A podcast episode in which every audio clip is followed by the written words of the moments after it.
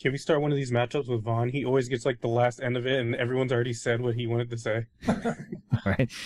I Yep. agree. We'll start with Von then. Um, Now he's not gonna have anything to say though. We'll do rosters. that's what everyone says. we'll do rosters and Yeah, then no, then it's Von. I was so totally leaning on that. Yeah, everybody already said what I had to say. So You've been called out, sir. All right. Um, get the timestamp and resuming in three, two. To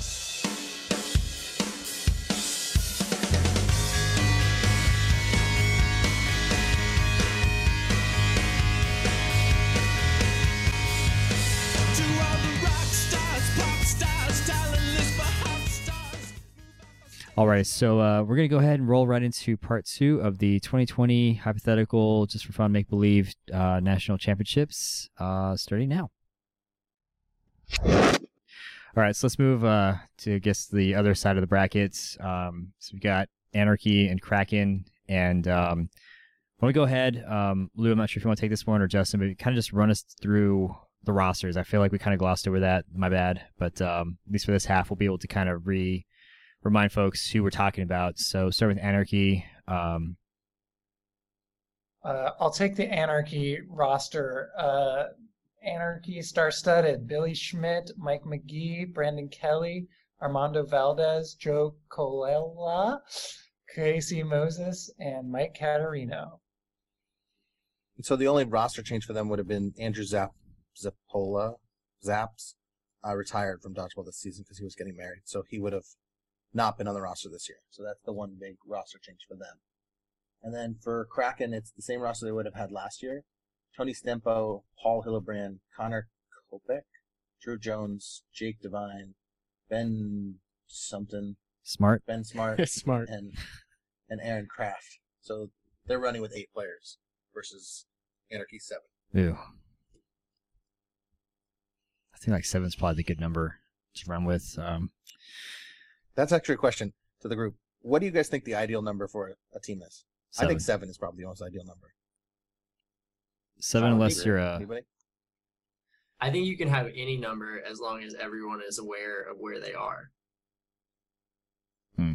But that's expecting more. That that's not necessarily always that easy without without uh. Well, yeah, I think it depends on the team because I, I know Klutch Mode runs with eight uh, at most tournaments, and honestly, I mean, at, with previous rosters it was hard because um, not everyone was like bought into like not getting even playing time. But I think last year's roster and moving forward, everyone understands kind of like this hierarchy of like they even like certain players aren't going to sub out in the playoffs, whereas certain players are going to be in for special situations like if we need uh, a catcher, like catchers versus a specific team, then your name's going to get called. But if we don't need catchers for this matchup, then you're not going to be playing this this um round so or this matchup so much. So uh, it depends on the team, and if and like I think Shawn said, everyone has to be bought into that. If there's someone on the team who's going to be on the bench who's upset about being on the bench uh, more than others, then it's just going to cause chaos when it's time to sub them out and, and stuff like that. Is that what you meant? Uh, yeah, that's what you meant about as long as everybody knows where they're at, not physically, Mhm. right, Shawn? Okay.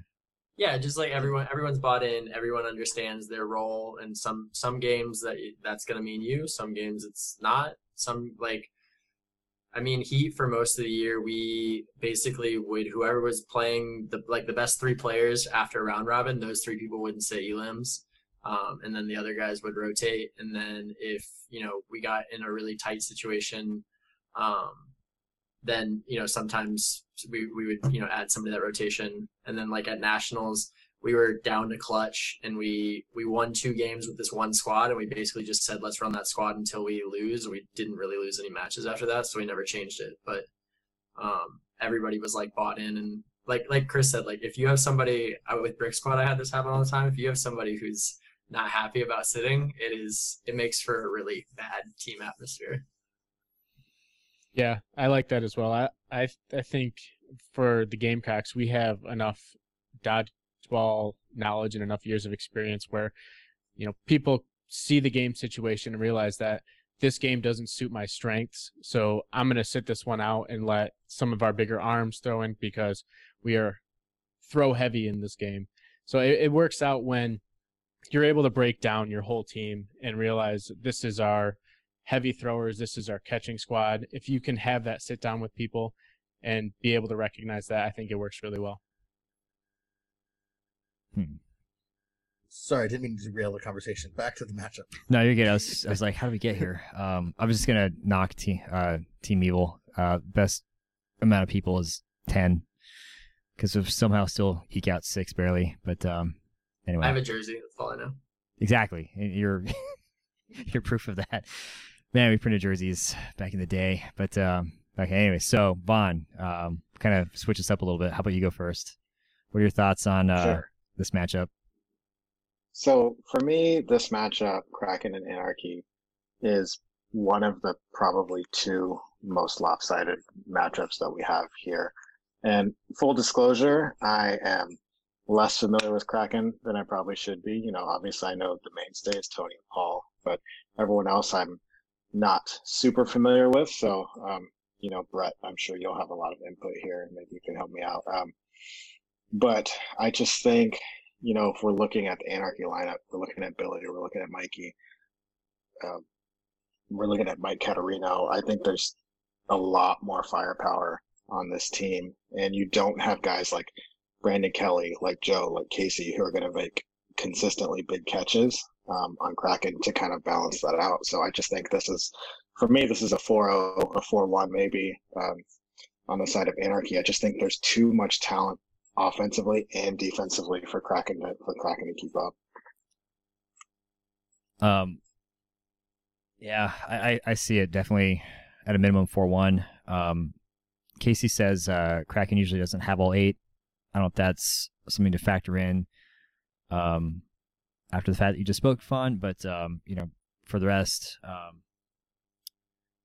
don't know if that's an issue, but um, yeah, I so- think the whole, the whole Kraken squad's played enough dodgeball, whether it's together or against each other, that they can figure it out the team chemistry and they'll be they'll be fine. But I will say, Tony's old. Just kidding, love you, Tony. um, but I, I do think that this one's a hard one for them to pull out. I mean they they don't move as well. They do have some big arms. They they play unorthodox for the North. I will say that. So if they do get a few North teams in their pool play, it could disrupt them a little bit. But I think Anarchy takes this 4 1. Let's see. Um, Brett, can you give us the scoop on some of the Kraken guys? I know a lot of us are unfamiliar with some of their roster, so like, just give us a little rundown. Like, what do you what do you see when you look at that lineup? All right, I'll just run down the, the from top to bottom here. So, so Tony, very strategic player. He likes to throw a lot of crosses. He he'll get lucky with a few catches in transition, but if you catch him on the back line, he might pull it in. Paul, very good catcher. He's his arm is sneaky. You you don't think he throws it hard, but it's coming a little hotter than you think it is. Connor, I've seen him make some of the most ridiculous catches in this league, like with his toes. It's crazy. And his arm is an absolute gun. The only downside is that Connor's about seven foot tall, so it's a huge target. Um, Drew, I'm not as familiar with, or Jake. Ben, I played a lot in college, and he's played in some of the kind of one-off teams that Dynasty spins up every once in a while. He's got a he's got a good arm. He moves well, and uh, he, he'll catch consistently if it's you know chest or between the knees and the chest. Ben Smart is very elusive and will catch everything. And actually, his arm has developed a lot. Hmm. He's very wiry, and I, I think he's an underrated player. I think he's going to be a standout on Kraken this year. Aaron Kraft, somebody that I think mirrors Dylan Fettig a lot. He, they both wear the high socks as well, but he's he's got a good arm. He has a long windup, and they, he has that Grand Valley mentality where I'm gonna play my role and I'm gonna wait to get my tap in, and uh, if he can do that, he'll he'll be solid for that squad. it's a pretty good was just gonna breakdown. Add, um, to uh, Ben Smart and Aaron Kraft. Those are two um, NCDA guys who recently graduated. I think last year, maybe or 2019. I know Ben Smart was um, pretty sure he was like MVP of the entire NCDA league. Like he got most valuable player, and I think he did. Aaron Kraft finished like second or third on that MVP list. So I think they're two guys coming into elite style or you know USA dodgeball style that maybe their first year, which was last year, you know they didn't make. I mean they were big players, but they wouldn't make as much of an impact as they might make this year after a year of um, this type of ball style um, under their belt. I think they'll big, make. Uh, I think they'll be two of the key players if Kraken does make some sort of run. Would be from those two uh, young guys because I think they have a lot of talent moving forward. Yeah, I believe this is both Ben's. I believe this is their third year. This is their second year on Kraken, and I believe they played on. It was like and one or something like that. That's kind of their entry into the league, and I believe this is Aaron's second year. But yeah, like you said, Ben and Aaron were both leaders in the NCDA and are bringing that into the league. So I play with I was- Ben. Oh, God. Uh, I was gonna say I have a small aside about NCDA players. I think I know that NCDA obviously funnels in like a lot of solid players to the north. What what do you guys who like are a little more familiar like what do you think who do you think the best uh, elite player uh, is to come from NCDA? Because like I I just like I wonder about like ceilings from transitioning to pinch. Um because I feel like I don't know. I feel like the NCDA players are always good, but I don't know of any that I would describe as like great outside of maybe like Colin. Kris, I'll let you field that one first, and then I'll follow up. Um, I would just say, um, you know, obviously you got like Kevin Bailey and Colin. Um, I'd say um, Michael Riley. Um, honestly, I'd put myself up there too, uh, being starting from NCDA. Um, but those are like maybe like the four like most notable talents. You know, get invited to the combine, uh, get invited to like top fifty player tournament type of things. It would be like probably that four right there. But um, not to say that we're the only good players from NCDA. I'd say we're the ones that probably got the most like inv- invites to something. Uh, I think Nico might have started in NCDA too. Honestly, He did. Um, Yeah. Any of the guys from Corruption, um, uh, that like, but especially Nico because he started on Corruption. Uh, those are mine right off the top of my head. Yeah, I I'll say that. I mean, I, I can look at the North rosters here, and for Dynasty, you have one, two, three, four, five, six, seven. All all eight of their starting lineup all came from the NCDA. Um, for Task Force, you have Nico, you have Mark, um, or sorry, Calvin came from the NCDA. Alex was in the NCDA. For Notorious, Mike Riley was an NCDA player. Wes Peters, um, Nick Hazarden, Austin Briggy, Tom Moran, Kyle Bruce. everybody. Yeah, I mean they're they're all. I think, I think what the big thing is is once they learn that one, it's a hard boundary, and then that two, that the game's sped up a lot. I mean, I came from the NCDA, and I know I struggled my first two years. And then once I found a rhythm, it became a lot easier and a lot more natural to play the game. Brett, for you, like what was uh, what was something that clicked for you, and and like you mentioned the out of bounds, but I, I'm in terms of like throwing, catching, that sort of stuff. Like, what was a shift that you made to make your game better for kind of the elite format? I think the one thing that I I focused a lot on was staying true to my gameplay.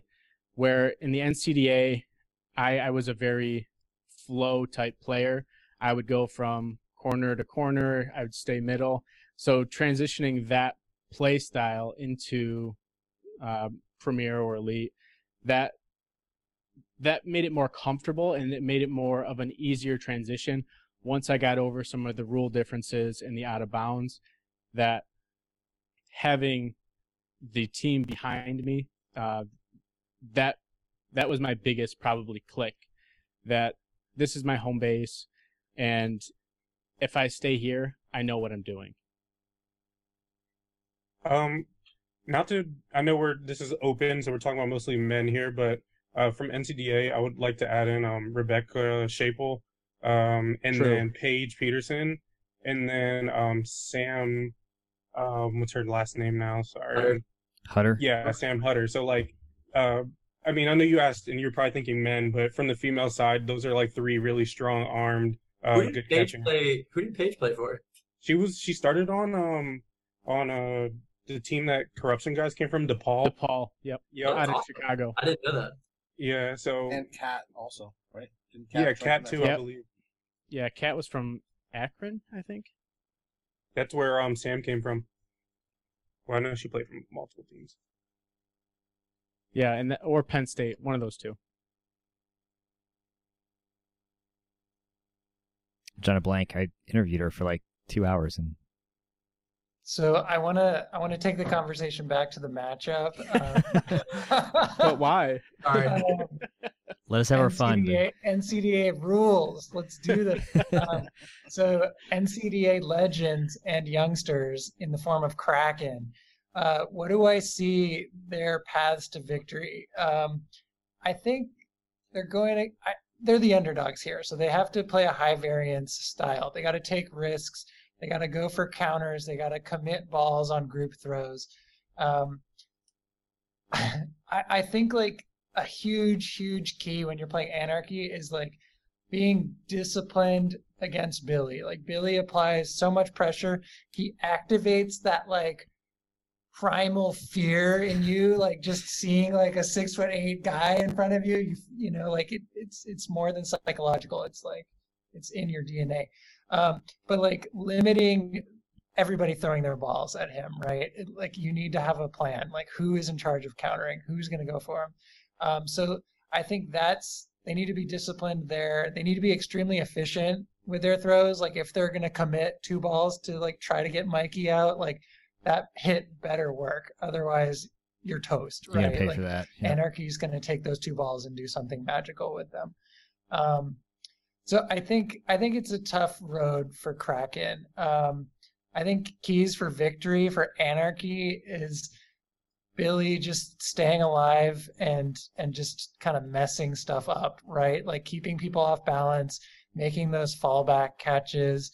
Um, Mikey in the corner just surviving, right? Like anytime you run a play at Mikey that doesn't result in Mikey getting out, it's just so demoralizing because you feel like you just missed your opportunity and you're just you're in trouble. And then I think it's really important to point out that Anarchy has two of the best kind of late game catchers in in the tournament in uh, Brandon Kelly and Casey Moses. And so if and when they find themselves down, those guys can bring in one of the top guns last in, which feels unfair at times. So I I think Anarchy just has such a nice kind of balance of skill sets and like top end talent that um, my vote is with Anarchy.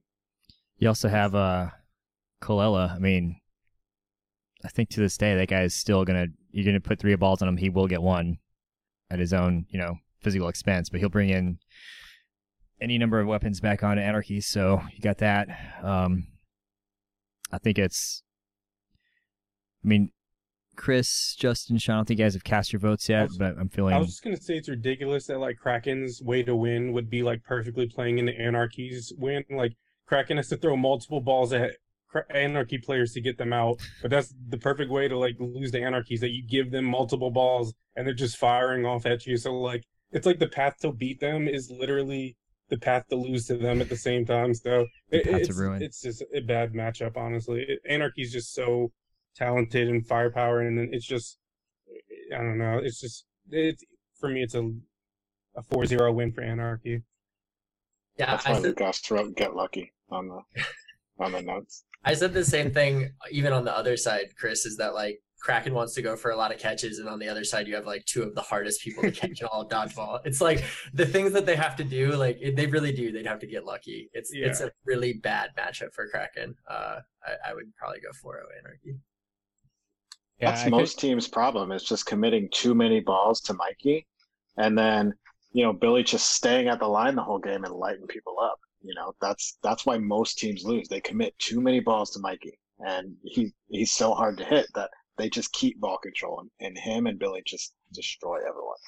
Yeah, if you don't, um, was it you- was it Lou that you were saying this earlier? I mean, if you if you have the discipline not to go for Billy right away, I mean, you still have Mikey to worry about. So just pick your poison, I guess. Um, according to the polls, it was um, I didn't do the percentage. Um, yeah, seventy nine percent Anarchy, twenty one percent Kraken. So I think we can. Surprised it's even that high. I do think I do think Jeez. for later rounds, losing Zaps is to me a very big blow for them depth wise. I agree. I think he's a really underrated player. I, to me, he's their third best player, or was their third best player. So Yeah, yeah, I feel you on that. I thought it was really. I didn't think it was a smart move for them to move Zap off corner. that that made it. I felt like when we played, like when we were like looking at them matchup wise, it made us easier. Like Vince Yeah. could throw through Caterino versus he couldn't throw through Zaps. Yeah. All right, let's move on to. Uh, this should be interesting. Thieves and Heat. So, go back to the rosters. Uh, Justin, Lou, which one of you guys want to take this one? Lou, Thieves. Take, I'll take Thieves. So uh, Thieves is the third seed from the South, uh, gifted via the West. Um, Thieves roster is Xander Simos, Anthony Carmona, uh, Alan Aravalo, Davey Blake, Adrian Flores, Demonte Cleveland, and Glenn Spacier.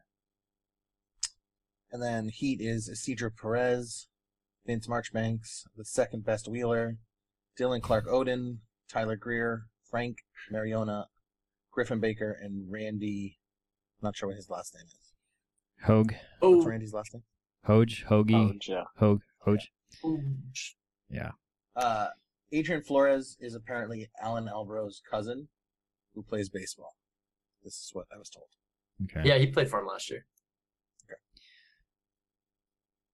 Hmm. I thought it Is was. really- I thought it was Daniel's cousin. Is he that really tall guy that played with these? Oh, Yeah. Okay, yeah, I know who you're talking about. I- Definitely still just remember what I figuring out how to move on a dodgeball court, but What better place to do it than the top 16 tournament?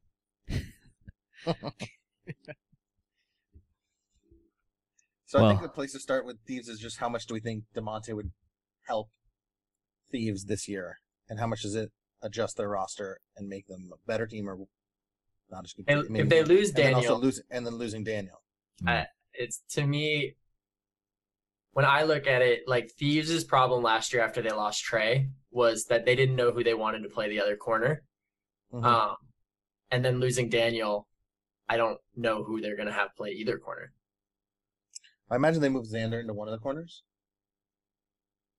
They and then maybe could. Tony, Tony or Alan. I don't That's know. the thing Yeah, is like you're right. who?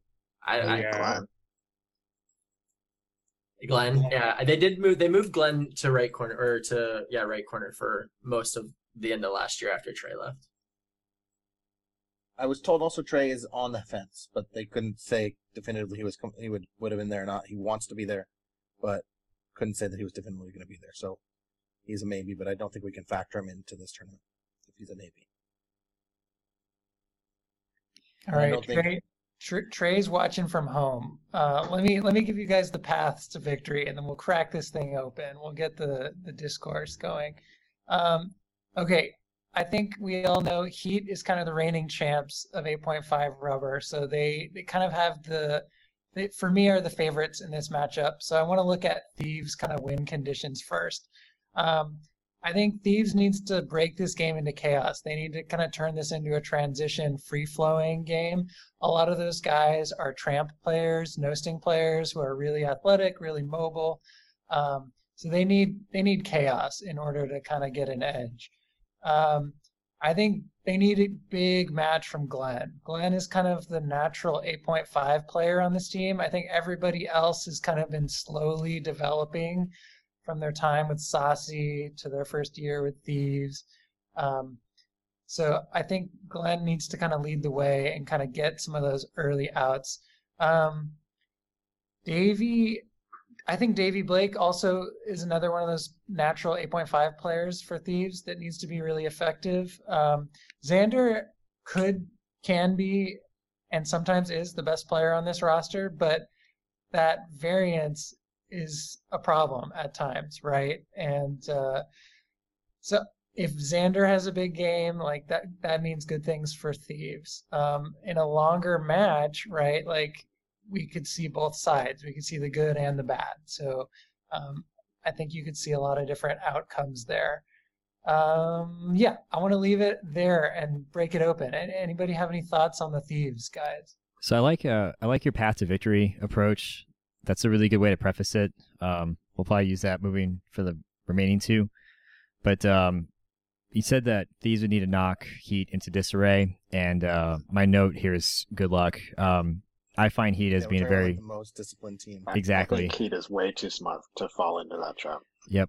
And just replaying the uh, the matchup of against Crisis for Nationals last year, I saw that. I saw um, every every time uh, somebody from Crisis would expose himself, uh, he capitalized on that. Everyone played their role, and it was just a very efficiently won game. And I don't see uh, Thieves being able to disrupt that at all. I think um, I agree. Glenn would have to step up huge. Um, Xander could go off, but uh, I don't I don't think it's enough. Um, not when you have everybody firing all cylinders. I probably said that like for the fourth time already, but um, my my vote's definitely Heat, um, especially if what they need to do is is fall apart, which I just don't see happening against Thieves.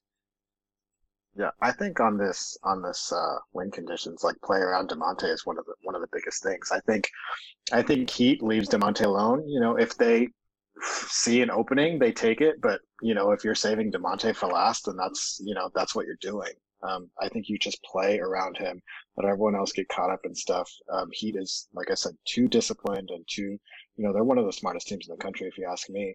I think one of the biggest misconceptions with Heat, and I've, I've heard this from several people, is that Heat goes as Vince goes. And I don't think that's true. I think all of those guys are so talented and so experienced that, um, that they don't have to go as Vince goes. I think they play their game. They know their roles. They know how to win.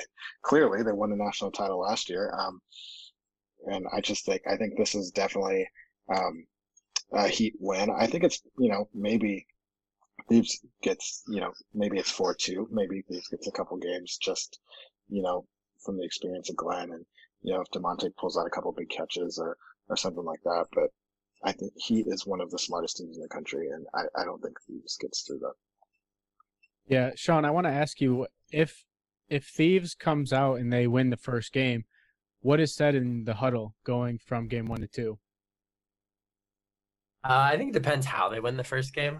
Um, we're not like historically we we understand that when you play good teams, and I think Thieves is one of them. That like teams are gonna beat you. Like you, you're like no team is infallible. Uh, winning a game to us four three is is winning a game.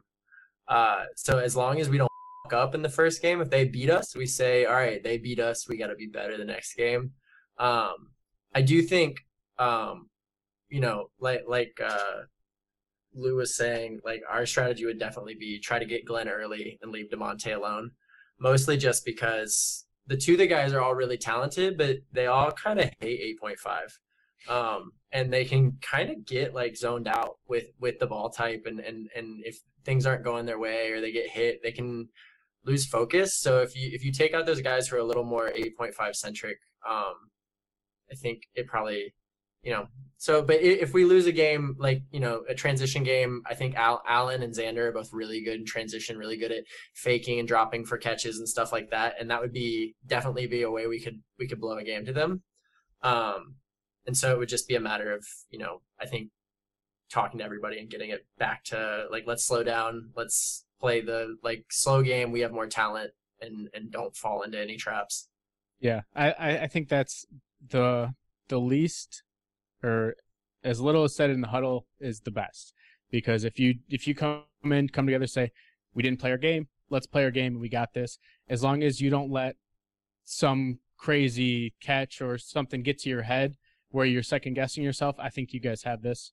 And uh, like you said, I think a couple of those guys can get lulled to sleep if you play that long, slow ball with them.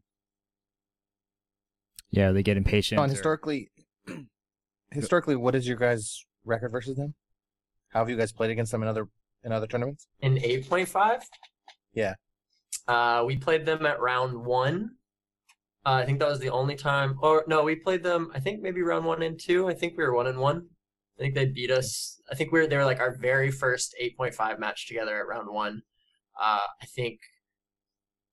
Oh, we actually won that one. I think. Yeah, we won it. Um, Xander lost at the end. Um, but Allen had like a really good catch. Glenn had some really good counters. Um, and then if we played them round two, I don't remember. It's either one one or two zero us. In round robin, you said. Yeah, we've never played them in elims. Yeah, dang. I was I was trying to find uh I just feel like this is a bad up. matchup for thieves. You guys play way too smart, and I just don't think that there's any way that you guys fall into the traps that they're going to want or need you to play. I mean, it's the same thing that everyone said. Um, Yeah, I think you it just are goes- basically just too smart. to me it more goes back to depth like i think glenn and and davey can get some good outs um and and you know they have some guys who can get some catches i just think when it's coming down to the end and it's like Isidro and dylan versus you know like davey and demonte or something like that i just feel a little bit better about our guys closing Are we sure uh Merlina brought this up? Uh Davey he was in this season or would have been. oh, i don't know Can we confirm that? he wasn't that hurts I them. got the I got the roster from Glenn, so So Okay, did I. That's the same thing I did. Perfect. Um hi ro Um, I I think I have my my pick for this, but a lot of it depends on Shawn's answer to this question. And um, no pressure. there's a lot of rumors that Heat has no weaknesses, right? Like they're the perfect dodgeball team. And I wanted to ask Shawn. You know, last season was kind of the first season with this new roster of Heat national champions. Like like what were what were some of your weaknesses last year, and how are you gonna improve upon them? Um, so our weakness is definitely throwing catches. Uh, like if you look at the big games we lost, we lost, uh, like we almost lost the Klutch Mode. We threw like seven or eight catches. Uh, I think we went 0 and 2 against Rain Bros in round robin last year. Uh, lots of catches in those games. We lost 4 2 or 4 3 to Anarchy at West round three. We threw 10 catches. Um, there were games where like we have lots of like really talented throwers and sometimes we would just get a little too bought into our own ability to hit people. Um, especially on team throws we wouldn't we would we'd very rarely place team throws. We would always and a lot of times someone would come out with a catch um, and the other ball would miss. So i would say that's definitely our biggest weakness is we struggle with teams that catch really well. Um, and then i mean obviously like uh, teams that Vince and I playing corners, we're not the most like we're both pretty big guys, so I don't I don't think we're like teams that have Ketchums or Mikeys that have really power corners um pose I think some problems for us as well. I like that you said that, Shawn, because I think that there is sometimes where there is an, an overconfidence in your abilities, and I, I think sometimes it hurts you, but other times it allows you to kind of have that on court swagger where where it does propel your team further or further. It's almost a double edged sword. So I, I think if you guys, as long as you guys can rein it in, you guys will be good. Yeah, y'all kind of had that problem when we went out to the West. Um, you know, we beat you guys in round robin and then played again in bracket, and it was back and forth, back and forth, back and forth every game. And that was, we had a lot of catches. You guys had um, several catches too, but I think that was one of the big things. You know, you guys were throwing a lot of catches into into Mikey. Um, I think I had a couple catches. Um, but yeah, I think you're you're hitting the nail on the head right there. And honestly, if we're if we're being honest, it's mostly me. I throw a lot of catches. I, I think you threw four against us. yeah, I, I threw four against Anarchy. I, I probably threw like three or four over the course of the season against Rainbows. I, I have to get a lot better about throwing catches. So I, I would definitely say I'm our biggest liability. But if I can get better about that, then Um. Tyler Greer confirmed that he beat uh, Thieves both times, round one and round two. Oh, nice.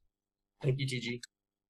Okay, Um, I, I, s- sorry, I want to just say, uh, Shawn's honesty has really solidified my choice, and this, this matchup reminds me of the Crisis Havoc matchup, which is kind of the West versus the pseudo South team, but kind of having that familiarity. I think Heat, Heat is is going to dominate this one. I'm going to go oh. 4-0. Wow. When I uh, when I saw Thieves added Demonte, I was like, dang, that's crazy. That kind of um solidifies you know, I was thinking Trey and um, Daniel in the corners. I was like, okay, they kind of needed that in the middle. And then you said they're neither of those guys are on the team, and then I was like, wait a minute, what does that do for them, especially in a matchup against Heat? Like, I just don't see where their corners come in and where Demonte can like provide his maximum value to that team. Um, so uh, I do think he wins that one like four one. I've never seen Thieves in any final standings where they've flat out just played a full on great tournament in um 8.5. I, I could be wrong, but it just seems like uh, you guys said they don't care about it so much. And you know, if they start playing bad, they probably just are like, all right, well, wait till no sting. We're gonna destroy you guys in no sting or something. I don't know. That's just based on the vibes I picked up. Yeah, I'm in the same boat as all you guys. Um, it's just the not caring. If this is no sting, probably be a little bit more of a of a debate. I think. Um, wanted to say. Um, okay, I, I'm seeing Tyler's note there. Thanks, Tyler. Um, Dilly Dilly, Heat wins next matchup. He said that like right off the bat. I'm assuming it's Dylan. Um, all right, so Dylan told me I had to say, why is Heat the best team in the country? Or wait, who's the best team in the country, and why is it Heat? That's what I have to say. Who, Oh, Who's who's in charge of the Heat social media? Uh, like who posts or who creates? Yeah, Uh, tell us everything. Yeah. Uh, the the the creation is a collaboration. Uh, whenever we were doing memes, it was workshopped in the chat. Uh, I think Tyler. those are great. I think Tyler runs most of them. I don't know. Tyler or Dylan. Isidro is the actual devil, just so everyone knows. He's the one who's like really trying to stir the pot all the time. He acts quiet, but I- I Sorry, can see that. All right, we got two more. We're gonna make it um, shred against wrecking balls. Um, who wants to take the uh, shred roster? Lou, I think you're pointing at Justin. I'll do Shred roster. All right, let's do it. Um, so it's Matt Levine, uh, Kyle Sanders, Dylan Cruz, Jaquan Moore, Jeff Giovinco, Sean McMahon, and Frank Gianetto. Or Frankie Gianetto. And do you want to? Yeah, I'll take do that. Wrecking Balls. Wrecking Balls was the second seed in the South. They have uh, Joseph Cincarini, Cincarini. Anthony Miller, Justin Ashby, Nick Vanegas, uh, Raziel Sanchez, Matt Martinez, and Jorge Portavez. I'm so happy you did that roster. Just your pronunciation was fantastic. He's got a Spanish name, so you should know how to pronounce them correctly. Um, I'll tell you what I see here. So, um, and this is no offense to Wrecking Balls by any means. I, I think Wrecking Balls would take one off shred just to like kind of slap them awake, and then it's over afterwards. Um, that's my input. I can go into it further, but uh, I'd like to defer on someone else that can speak more intelligently about that. Von, what do you think? Starting from the south.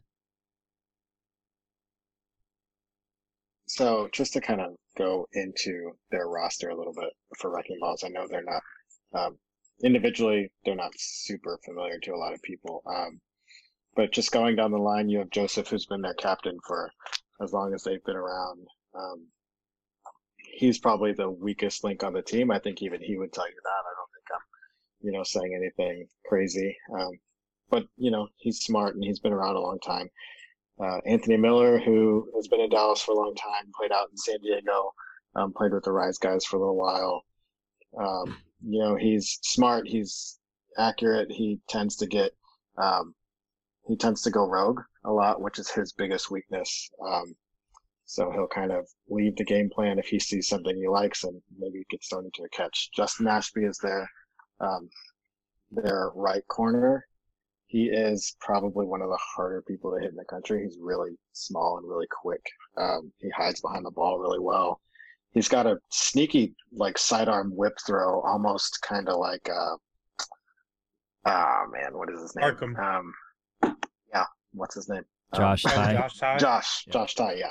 Um, he's got that kind of whip throw that's real sneaky. Um, throws it pretty quick, but like I said, his biggest thing is um, just survivability. Uh, Nick Venegas plays. Um, he's the big guy in the middle. He um, throws a lot out of the middle. He's got uh, pretty good hands. His only thing is he's big and he's um, easier to hit because of that. He uh, catches like I like you wouldn't believe when he's not looking. Hmm. I would say fifty percent of his catches come when he's not paying attention. It's insane. Um, Razi is their catcher. Um, well, historically has been their catcher. He um, can catch just about anything. Um, Matt Martinez is um, he's above average for them. He's got a decent arm. He'll he'll throw out of the middle a lot too. Um, and George Portales, he's um, he's new to them, but he's not new to to dodgeball. He played with um, he started with oh I don't remember who he started with, but he played for Lone Star um, the last few years, and um, he's um, a big catcher too. He's he's probably a better catcher than Razi is. Like I said, Razi's historically been their catcher, but he'll probably take over that made that primary catching role. Um, he just sits on the back line and eats balls up. So, um, you know, going against Shred, there's it's kind of similar to some of these other matchups. I think with Matt um, and stuff. I think there's just too much firepower. Um, they're going to be a lot quicker. You know, outside of Justin, Wrecking Balls isn't a super fast team. Um, so I think, I think their biggest thing is they're going to get roped into playing a, a fast game with Shred. And, um, I don't, I think, you know, maybe it's 4-1. Um, but I wouldn't say 4-0 is a crazy thing to think. I just think that there's, there's just too much there for them to keep up with. That's kind of where I was going for with the uh, that one match that kind of catches them off guard, and then they just rely on their speed and their athleticism to kind of just take over and play a very fast-paced game. Um, Brett, what do you think? See, I, I think that if Shred comes out and sets the tone early, there there's no turning back. Uh, it, it could go 4-0 very quickly. They're one of the most elusive teams I've ever seen. Jeff will lay out if a ball is even anywhere near him, and uh, they're hard to hit. And if you do come close to hitting them, they're gonna catch it. I, I think that can get out of hand really quick, and I, I'll take Shred oh. 4-0. Nice. I do think Wrecking Balls, like I remember two years ago playing them, like and, and watching them a little last year, they have some really, really good catchers, uh, in a way that I feel like you aren't quite ready for them to be good catchers the way you would be if you're playing like Dynasty or Klutch Mode. Um, and I and I think Shred has a couple guys on the team who are uh really like to throw really hard right into people's chests. Uh, so I could definitely see Wrecking Balls taking a game or so just on some Kyle Levine, Quan chess balls that just get snagged. Um, but uh, not anything more than that. Yeah, and it's like okay, we're not doing that anymore. Yeah, I think that that was touched on that, you know, it might take a slap in the face to wake up. But I think that Shred's really good at their recovery where it doesn't even take a full game. It could take a couple of missed throws or miscues and they're right back to their communication being on point and can take back over. How Gotcha. how different? So the the the Impact team that played at 2019 Nationals is that basically what I was going to talk about that. Hmm. Mm, it's not. I mean, So it- basically, they Dylan had, played with- um Dylan. Yeah, go ahead. go Kris. ahead. It basically it was, was Dylan was on impact. Dylan played with them. Crisco. Is there a delay? there might be. Uh, you got it, Kris. You got the floor. Okay, no, I was just gonna say Dylan um played with them. Um, I they lost. Who's is it? Tyler? Is he not on the team anymore? Yeah, Tyler. From, for uh, Tyler's Awesome? Trip is Trip is no longer. And then in the- um Ryan. okay, and so you have like basically Quan for him, which is even stronger arm. Um, I think the biggest question for Shred is just like, do they find everyone playing? Do they put everyone in the right positions to maximize their roster? They do have a lot of guns, um, but I think they got to place everyone well, and not against wrecking balls. I think they can be placed poorly and still come out with a, a four-one win there. But I think against like further matchups, I think they really need to um this year uh find what their best lineup is, and that's probably Matt Levine in the right corner, and um I don't know maybe Jeff in the left corner. I don't know, but they've really got to figure out what uh, positions maximize everyone and who has that third ball in the middle. So you're thinking uh, full year being able to do this, they're able to face uh, um, wrecking balls at the, at their Oh, yeah, best, for, or for sure. Speaking to what you're saying though, Kris, I, I was talking to Lou about it earlier. I definitely think like when I think about their three best catchers, I would say it's probably Matt, Jeff, and Kyle. And those are the three people that they're most likely to have balls. And then I think like their more like off ball liabilities would be, you know, Quan and like Quan without a ball, like I know he had his leg thing a while back. I don't know how, how well he moves. Dylan, when I saw him last year, he played on ball a lot. And so I wonder if their like effectiveness comes down, um, having to like become less focal players than they were on Kill the Comp because they were extremely good in their roles on the on that team. But it'll be interesting to me. Yeah, I think Frankie's up there in their top catchers. I think I think Frankie's one of the better catchers on the team. He he knows his role. He he sits back. He'll kind of direct a little bit, and he he won't play outside of his role. He'll be consistent all day. Yeah, but no one's gonna solo at Frankie anymore. Like everyone knows he can catch. You just leave him alone. Well, right, but you still can't take the catching ability away from him because of that. Yeah, no, no, he's a great catcher. I just meant likelihood to get like right. If you counted the number of catches that they're gonna get at the end of the year, I would say those three guys probably still end up with the most, even though they're on ball. All right, I'm with I- you there. So, in my little bit of talking to them, I think what they're planning on doing, at least before the season started, was Jeff was going to move off ball and move more towards the middle. Quan was going to stay in a corner. Matt was going to stay in a corner. So, I- I mean, I think Jeff is probably the most versatile to play middle. He's Yeah, the hard one, of probably the hardest to hit. Sure. He also played that position all through nat- all through Worlds, so it's a natural slide for him. yeah, he played um, middle at Brick Squad for us, and he was really good. Yeah. Um, and I think Quan, like you just said, needs to have a ball just to be able to protect himself. Um, I think it drops his uh, value quite a bit if he's off if he's off ball. Um, Dylan's going to be off ball, and he's Dylan is a really hard player to hit as well. He's he's really elusive. He throws his body all around.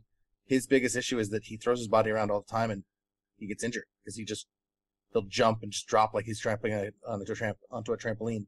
Hmm. We had one tournament where we were playing and he jumped and dropped and his sh- like his whole toe his whole toenail fell off. So he played like the rest of the tournament without a toenail. Um, but the player I think you guys are all overlooking is Sean. Sean has worked really hard over the last year because of these conversations where everyone's just like, "Oh, he's not good enough. He's their worst player," and he's really worked himself into a into becoming a really good catcher. At that tournament, he showed up, and I think he had like 15 or 20 catches. He was catching everything. He made late game catches to bring people back in. He definitely in that conversation for them is one of their better catchers. Um, and then I think the Frankie thing is is really more about leadership than it is about playing for him. I think he's really there to try to help them to get into the right places, Yeah, to get everyone playing correctly, playing as a team. Um, and I think that's probably why they added him at, at the end of the day. You know, he probably is sort of in that mix as like the sixth, seventh player, but he's really there to try to help them sort of gel as a team. Yeah. I think that Quan corner moves makes sense to me. I think the the only thing that's sort of difficult, and you know, Matt I think is a super versatile player and can move to the left side. They both play that right corner, and it's just you know, it's not where they've, you know, you everyone says, oh, it's left, it's right, it's whatever, but you know, you if you're used to that side and that, especially Matt who loves that cross court, a cross body throw where you don't see it coming, and now he's got to go to the other side, and to get that throw, it's got to be open body and go across court, or, you know, it just changes the way you play. Um, I think Matt is super versatile and can do it, but we haven't seen it. So, but again, I don't think it affects this matchup at all. I No, think it's just probably a 4-0 matchup. Justin, I, I think comparing Sean to the rest of the group is like saying you're the worst wide receiver at Alabama. Like you're Yeah. you're getting compared to some of the best, and I think he actually thrives in that role because I think if you move him to a number one on a different team, I think he plays a lot more hero ball, and it's hard for him to adapt. So I think he fits that role very well. Um, I wanted to chime in. I I think that Shred got a great matchup in the first round because it'll allow them to kind of figure out like some of their kinks, right, and iron out some of their little experience issues. Um, I think a, a really important question is like, how is this team going to gel? I think Frankie and Jeff are going to really help make that happen. It already sounds like Jeff is kind of moving off the corner in order to facilitate that. Um, I think another thing about the Shred team is Kyle likes to play risky, and I think actually in this roster it really enables that, right? Because he's no longer like the top one or two players on his team, right? He can he can take risks and catch back in, like you know Quan or Matt. Um, so I think that'll it'll really kind of enable him to really embrace that. Um, yeah, that being said, I think this is a this is a big win for Shred, and I'm excited to see them in the in the in the next round. That's definitely something we got to keep in mind into the next round. Is some of these matchups like you know we talk about these close battles with like Notorious and Goat. Um, what kind of factor that's going to lead into um, for these guys? Like you said, Lucas, um, I agree. Um, I feel like that's going to be a benefit for them going into their matchup against uh, what Heat or no, well, TBD in like 20 minutes. But um, so I think uh, I think we're all in agreement. Shred's going to take this one, um, 4-1, 4-0 for the most part. Cool. And um, Lewis saying 4-0. I didn't announce it in the past uh, one. I don't think um, he was 77% favored over Thieves, 23%. Um, Shred 69% over 31% for Wrecking Balls. But um, last but not least, Fortune versus Dynasty. So, Lou, obviously, you want to do the honors and talk about Fortune? Yeah, I'll start with Dynasty's first player, Colin O'Brien, Dylan Fettig, Jalen Gardner, Kevin Bailey, Austin Morley, Trevor Nordberg, Kenny Bacchus, and Brandon Mazel.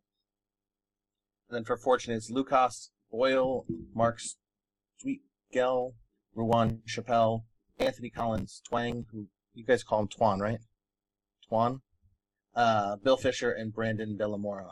Are you guys running six? Or are you guys gonna run? Is there none of the players you guys brought to nationals last year? You're gonna keep on the team? Uh, we were going to listen to this podcast and decide what the perfect number was, and then we were going to choose. They, they got Bizzle.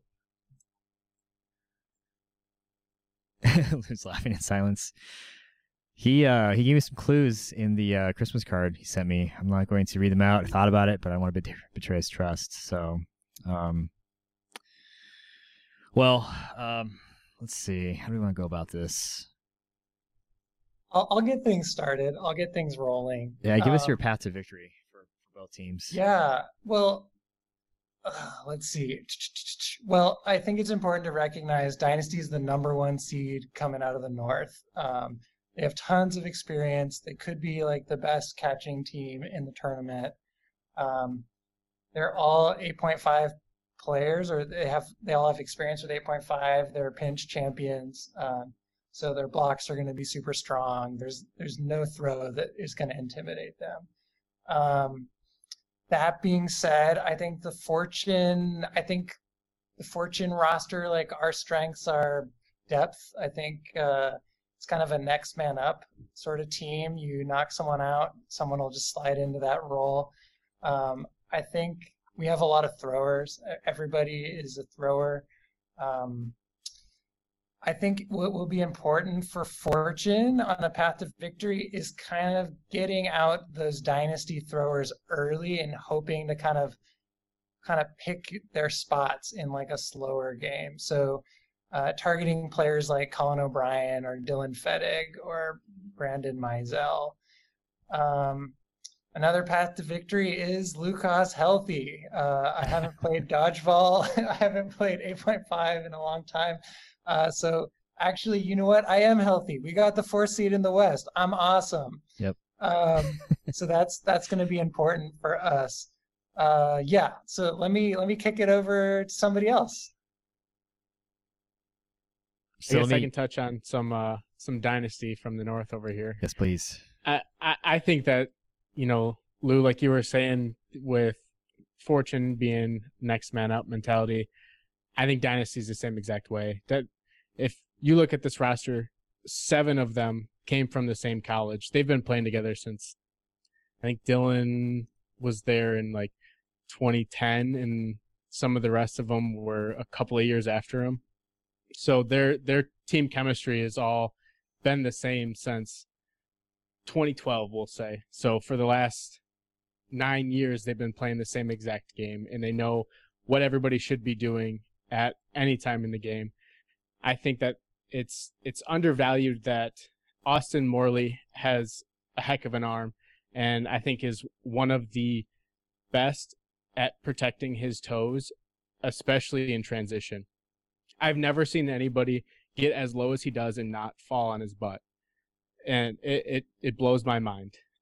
Jalen, his hands like are like three times the size of mine. He grips everything.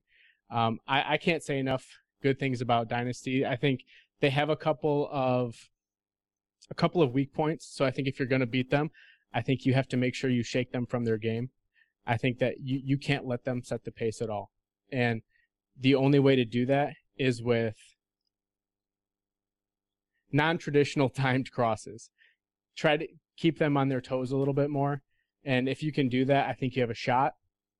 Uh, I know a lot of these guys are actually working hard right now. I know I'm I'm talking to Trevor right now and getting him into game shape right now. So I have a little bit of bias there that I, I know he'll be ready. Um, but I think Dynasty takes you guys. The uh, what'd you say about the cross courts, um, Brett? The the uh, non-traditionally timed. I feel like Fortune's really, really good at that. Yeah, I was gonna say you got Twan and Lou and Ruan, like they all throw those kind of throws all the time. Yep. I remember catching one in the face from Lou because I just had no idea where it came from, and I was like, as soon as I got hit, I was like, that was probably Lou, wasn't it? Yep. Brett, so I feel like Dynasty had like owned 8.5 in the North for the three years prior to last year, and then last year, like I don't think they they won none of the rounds, right? No, I I know I know Bush dominated a lot in So- open, and then I know we personally we beat them a couple times. So what was there like? Are they getting older? Do they not care as much anymore? Like what what did you think it was last year? Like do you think it was a blip or is it a thing to look forward to? Uh, it's hard to say. It'll it'll depend. They're it seems like they're teetering. You know, like uh, if a chicken lays an egg on top of a roof, which way is it going to fall? They it, it could go either way. It could be that they're all realizing that they're all very good throughout the league and they all want to kind of shine, or they could fall to the other side and realize that you know it's all about the team playing the best the team can play. Mhm. And I think the addition of of Colin, who going to Michigan State was kind of the standout there, coming into the team, I think that might have kind of ruffled a few feathers, and him him not being able to transition as fast into that that dynasty play style. And I know Colin's a very outspoken and loud person, so if you get him in the huddle and don't rein him in, it it can get downhill pretty quick. And I think that if you know the other leaders of Dynasty can step up, rein him in, and understand that trust the process, play our game, and we'll do fine. If that can happen, I think they'll be just fine this year. Yeah, Hmm. just echoing a couple of things you said. You know, when you're thinking about their arms, you're thinking Colin, Dylan, Kevin, but I think Austin Morley is one of my favorite players in the country. I think he's severely underrated um, for his arm and his survivability. Um, I, think you know, you said Jalen is a vacuum, and he really is. But um, you know, Jalen living in the Dallas area and playing up against him um, on an almost weekly basis, he's fantastic on the counter. Um, if he gets a ball and um, gets a shot on the counter and he's going to take it and he's usually right there. Um, he's very dangerous on the counter. Um, yeah, so I, you know, I really like Dynasty. I really like Fortune too, though. I, I'm not sure how far. You know, Twan, that guy seems to get in people's heads, Lou. as I'm sure you know, um, and he can rattle a lot of teams. Just his play style and kind of his chatter. Um, I think if Mark can get going, um, you know, he's a real asset. Same with Rowan. Um, ah, this one's tough for me. Lucas, you know, you're a superstar. I love watching you play. You're one of my favorite players in the country too. I just I don't know which way I go here. I might have to think about it a little more and chime in at the very end. But you know, I like I I really like this matchup. Let me uh, let me let me give some shout outs to my guys because oftentimes like the fortune roster is like abbreviated as like Lucas and like dudes, and uh, I think I think it's really important to kind of like shout these guys out. I think Ruan is like one of the most balanced all around players in the country. He's phenomenal corner. He he's like this was his first I guess Fortune was his first experience in Elite, so he's kind of like getting his feet wet, but like jumping in and playing corner in the West is no easy feat and like he's kind of figuring it out and piecing it together. Um, our guys in the middle, Sweetgall and Brandon De La Mora, are just like big, ugly, nasty like slingers. Like those dudes will just like leave welts in your chest.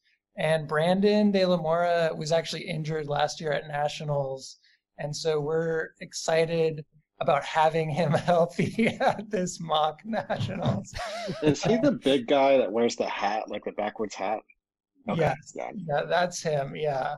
Um, Twan, as we mentioned before, Twan is like super mysterious and like deceptive, and I think has like uh, corner potential, even though he doesn't play corner. But I think his he has a lot of power for a little guy, and I think something about his height allows him just to have his ball get underneath blockers, um, which which is just a skill.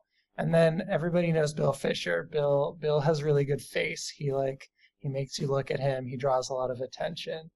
Um, so yeah, I think I think the last thing I want to say about bragging about our team and our fourth place finish in the West is um, that this year we implemented a little more free flowing counter strategies. In the past, we were kind of a, a half court uh, as as Brett was saying, like backline smack 'em up team, and it our ceiling was a little low with that play style, and we recognized that we needed to kind of adopt a little more creativity and dynamic play. And so this year we did that, and the results speak for themselves.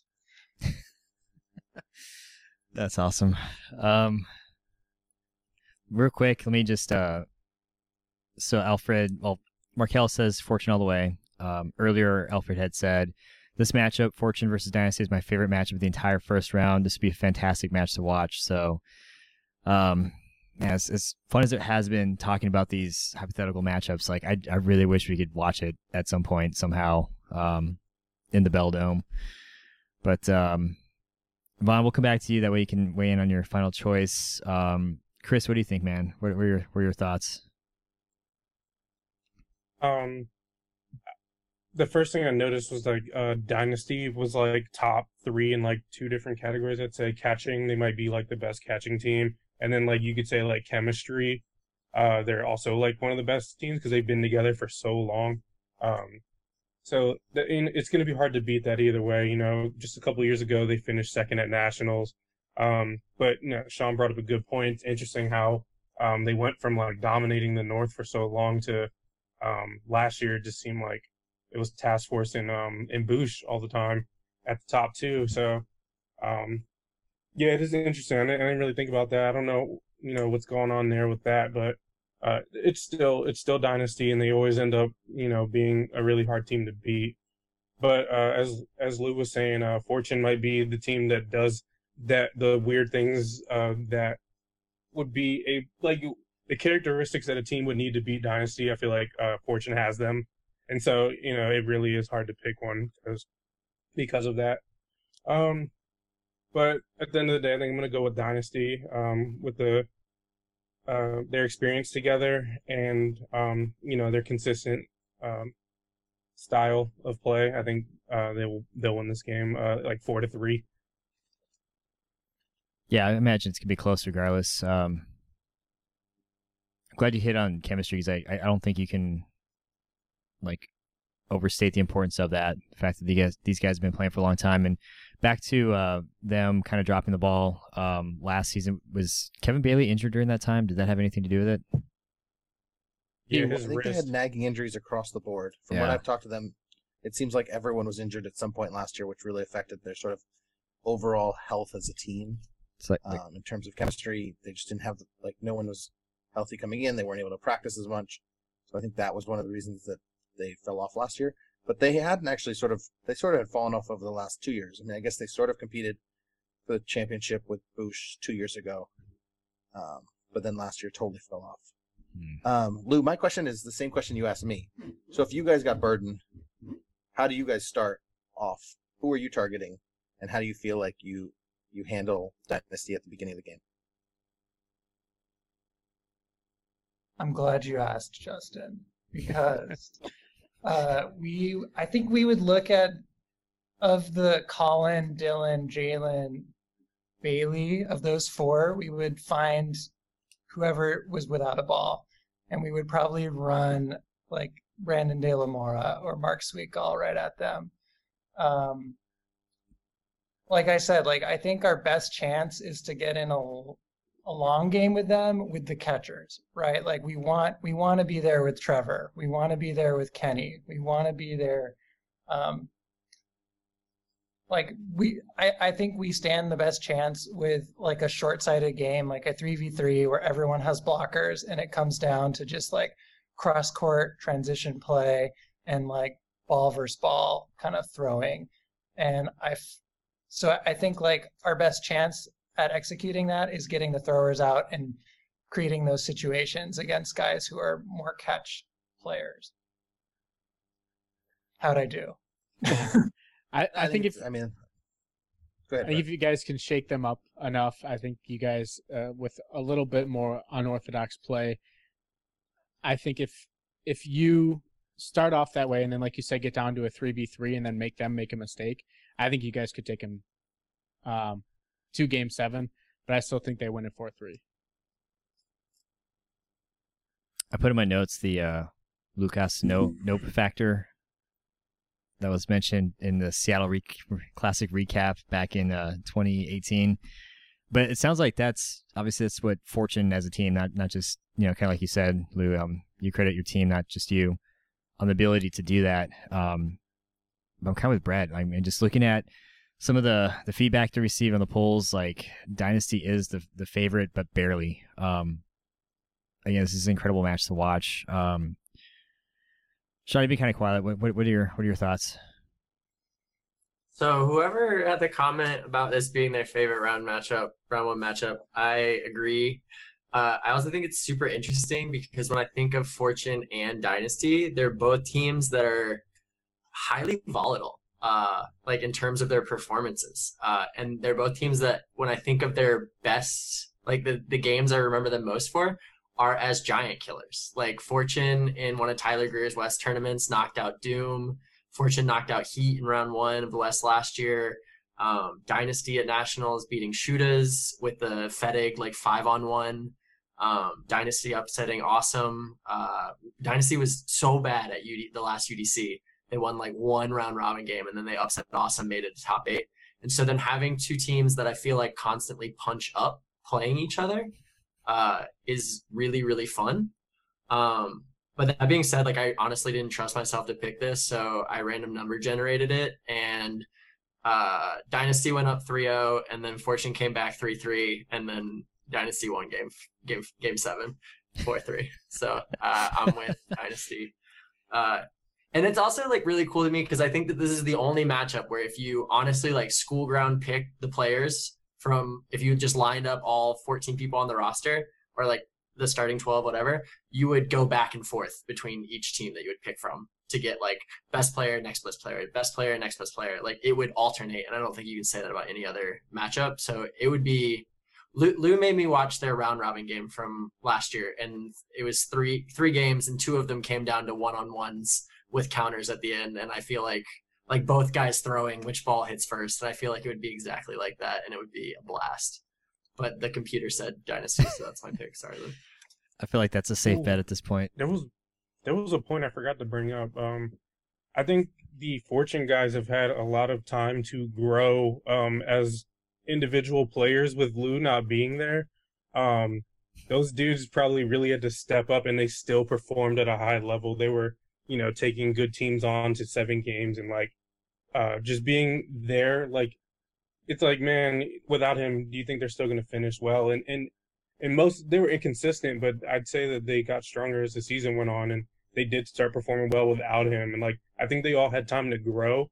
So if you consider that, and then they adding him back onto the team after injury, I think that does make Fortune a a better team than before he you know got hurt, which is something I didn't consider before. But um, I mean, I already made my pick.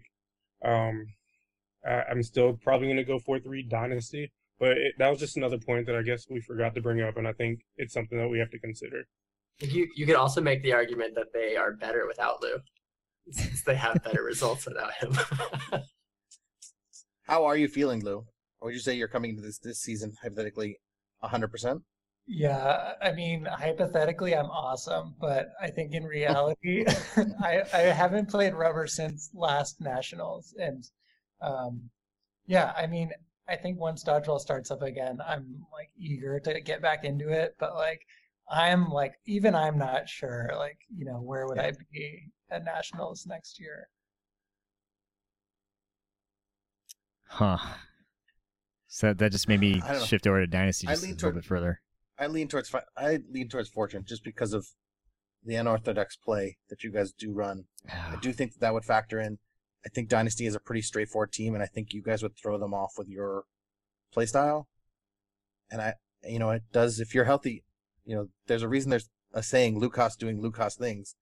You know, there's just one or two games you're going to make those ridiculous catches and then a counter, or you'll get like.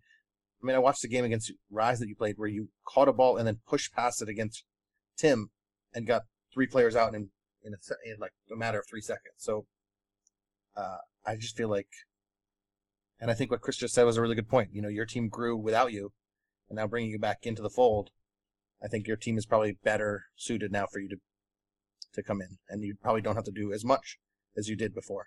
And when you do those things, it takes your team. So I would take you guys at uh with a four two win. Dang. Von, it is time. Have you decided? Yeah, I think my gut telling me, um, it- my gut's telling me Dynasty. I think, I think the continuity there, you know, there's they've been together so long. Um, you know, them coming back healthier than last year. I think, I think I'm gonna go Dynasty. Dynasty. You know, sorry, Lou. No disrespect to you guys. Uh, I love you, but I think my gut's telling me Dynasty. Well, if it's uh any if it helps at all, so the uh well this probably this bit, bit doesn't. The survey results that I got, the Typeform survey favored Fortune eight to five over Dynasty. Um, the Instagram survey, fifty six percent Dynasty, forty four percent Fortune. So crap. Um, just means Fortune fans are more on face on on Typeform, and Instagram fans are on Dynasty. let me see if I can check like the analytics and see where some of these uh votes came from. if it can, Uh, let me that checks out. let me let me help. Let me help. Um, I think if I was betting on this hypothetical match, I would also bet on Dynasty. But that's, I think that's the reality, right? They're the number one seed in the North. They've got loads of experience. They have tons of depth. They've been there, right? It's up to the challenger to like disprove that. Um, and I'm okay with that. Like I like being the underdog, and and I and I want to have this match. So I think I think awarding Dynasty the win is is what I would do as well. now we really have to have this match. yeah. I'm I'm just looking Yeah, at the. I mean, Uh, we just said like the underdog usually wins when these teams play, and it's like if we're saying Fortune's the underdog, that means Fortune has to win. Oh man. Right, we gotta have this matchup in, in real life. That's the only way we'll ever know. We'll ever know. Um, seeing a lot of West Coasters obviously voting for Fortune. A couple of uh, Washingtonians voting for Dynasty, so it's all over the place. I let, us call it. It's a dynasty win. Let's call it. Uh, so, Steve, We'll go with the majority. we can we look at the matchups? Like, what are we looking at going into round two? So let's uh So we're looking at Crisis versus Notorious. yep, Crisis versus uh Notorious. Rise Outsiders versus, Rise. Outsiders. Anarchy versus Heat. And Shred versus Dynasty. So we have the 1 3 in the top left bracket, the 1 2 in the bottom left, 1 2 in the top right, and 1 3 in the bottom right. Fun. Yeah, we thought we were gonna take care of the whole thing tonight. That was uh absolutely false. but um Wishful thinking. yeah, well I mean uh, I think uh, Nick Factorin suggested breaking up in, into bits. I'm like, dude, you're killing me. I don't want to do that. But then just looking at the bracket and actually thinking about like, there's no way we can go through this the way we want to, um, and give and do it any kind of justice. So, what I like though is is most of our uh, picks align with the uh, the majority. Um, so thank you everyone that participated in the Instagram poll. That was really cool, and the survey as well. Um, I think what we'll do is I'll go ahead and uh, pull up the dad joke. It is very late for you guys, so I won't keep you too much mo- longer. But um, You missed it. Catchem finally said something of value. oh, about Austin Morley. Yeah, he fi- he stopped putting stupid emojis in and he put an actual comment in. Hey, I like those. Uh, those are good for morale, morale boosts. He says also keep going in a DM, and no way, man. Uh, it's like twelve o'clock for some of you guys. So, all right, Steve, Uh, Steve can I just uh, jump in before we close out? I just yeah, absolutely. I thought this was a blast, and uh, when are we going to do the second round? When when's the next one? next month. we can uh we'll talk about it in the group chat. Um but um so I'll read the I'll read the dad joke real quick and then we can do closing thoughts that way you guys can speak your your piece and we'll call it. So um all right. So dad joke, why do melons have weddings? Because they can't elope. Kris and Lou are making the same face. It's awesome. All right. Well, um, let's let's go ahead and start wrapping up. So uh, we'll just go down the list. Um, starting with Shawn. So any any closing final thoughts, shout outs? Uh, what do you want to leave us with? Uh, no, this is like Lou said. This is a ton of fun. Uh, it was uh like being like after talking about being on this, I started.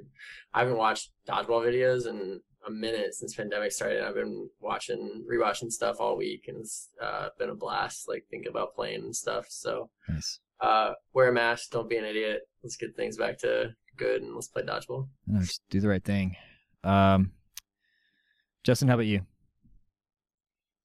I'm just happy that everyone was able to come on and do this with us. I've talked to almost all of you privately, getting information. Thank you to everyone else who's giving me information across the country.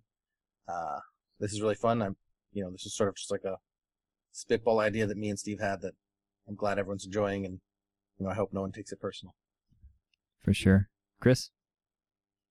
Uh, no, just thank you for having me on. I enjoyed uh, talking with all of you dodgeball minds out there. It was pretty fun. It felt like I was almost playing again, uh, just thinking about this stuff.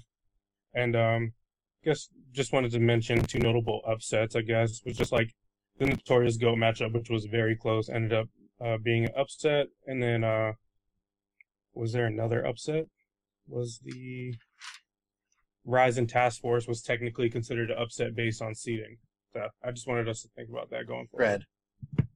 Shred was also technically an upset. Oh, Shred was an upset too. Okay. Yep. So we had three upsets in that uh, first round of our bracket.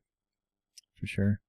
The bra- I feel like the they are upset. So I feel like if we had done like a mock round robin with this, I feel like it would have shaken out a little different than based on region. But That we dedicate like half a year to figuring that out. Um, every game, Yep. who knows? If we're not playing dodgeball, we'll, we'll think of more hypotheticals. I guess. Um, I think we're developing a really nice We'll system to make this happen for sure. Um, we also got other balls to utilize too, so who knows? Um, Lou, I know you kind of had some closing thoughts, but did you want to reiterate or? Yeah, it's good to just be in the dodgeball headspace again, and uh, uh, Justin and Steve, thanks for keeping the pods going throughout the COVID uh, days because uh, it's it's fun to remember that there's a community that we're we're going to come back to at the end of all this. So, just to reiterate what Shawn said, do the right thing, folks. Like, be safe, uh, be careful, wear a mask, um, and let's let's see each other again soon. Hopefully, really soon. And speaking of keeping podcasts going, Brett, what you got, man? Hey man, I appreciate you bringing me on. I feel like I was probably the uh, least team educated here, but I had a lot of fun uh, getting to chat with all you guys about dodgeball and being able to uh, talk strategy and everything. And all you guys have an open invitation to ball out if you guys are interested. Um, I'm sure we'll stay connected in the group chat, but uh, reach out. We'd love to have you guys on. Awesome. And last but not least, Von, what you got? Uh, yeah, kind of echoing. I just want to say thanks for having me. This has been a lot of fun. Um, you know, close as we can get to actual 2020 play. But that being said, I want to take this moment to say, being, seeing as how Outsiders were the only team to win an officially sanctioned tournament in 2020 with South Round One, I move to declare Outsiders 2020 national champs. He objects. I, I feel like that's fair. like, We we think we should keep it for carryover. Uh, that no one beat us in 2020, and we have the trophy. So you guys meet in Phoenix, and then you fight each other in a very sterile, clean gym that I could think of. I f- I'll facilitate that. And it'll just be closed doors. That's a that's a rabbit hole. I'll avoid that. But, uh, well, guys, um, I, I was a little nervous kind of get into this after the birthday suggestion, birthday clash. That seemed to go really well. Got a lot of shout outs saying, "Hey, it's it's been great hearing you guys talk about dodgeball again." Um, you know, with these content pieces, um, and I'm, I'm going to call out Tyler Greer. Um, my concern was just stirring the pot because of the controversy that was caused. Um, because some of the articles, um, I think stuff kind of went a little um, sideways. Um, but I feel like we lost a really good piece of content when um, Tyler just said he was done with it. And so with this, you know, we incorporated all the feedback that we could. Uh, we brought on as much representation as we could. And I think as long as we go that route, um, we'll be good to do this over and over again. Um, by no means is it perfect. Again, I've said hypothetical so many times, but um, I do appreciate you guys being willing to stick yourselves out there and not necessarily put your reputation on the line, but just kind of throw your opinion out there and and let's come what may. And I, I think so far the um, the comments that we have have been pretty pretty positive, and I just hope that continues because, like you guys have all said, um, we can't play dodgeball. This is probably the closest thing we're going to have, um, hopefully for not too much longer. But I definitely appreciate you guys and the time you put in, and the fact that you guys put in notes and we're having offline conversations. Uh, that means the world to me. So, thank you all. Um, thanks for staying up so late, and um, yeah, I'll I'll shoot you guys some times that we can do part two um, in the group chat. But uh, have a good uh, rest of your night, and I think what we'll do is we'll go ahead and end the conversation there. All right, so that wraps up the part two, or I guess the quarterfinals portion of our hypothetical 2020 national championships that took place in make believe land. they didn't take place. Force of Habits. Um, huge thank you to the panelists. Uh, thank you guys so much for being willing to hop on and uh, stay up late and talk dodgeball. Um, as I've said, uh, I think in part one, I'm kind of kind of spoiled in this regard. I've, I've been able to keep in contact with with a lot of people and and and talk to dodgeball at least uh, once, once maybe sometimes twice a week, and it's it's been refreshing and it's it's been awesome seeing uh, the chatter, and I really liked the Instagram polls. So thank you so much to everybody that took time to give us your feedback. I'm really happy that um, a lot of the placings aligned with where the panels panelists were going, and I think we can all collectively agree more or less um, with the results of this um, this tournament that. Uh, could have happened. Um, I wish it would happen in real life. That'd be amazing. Um, some of these matchups I would love to see. But um, if you're still with me, thanks so much for doing so. Um, I'm going to try to wrap this up as quickly as possible because I'm going to start another two week break. So this isn't technically season five. It's kind of like a carryover of season four. So whatever. Um, thanks for being here. Uh, we'll wrap this up fairly soon. Until then, have a great rest of your evening, a great rest of your week, a great weekend, and we'll see you next time.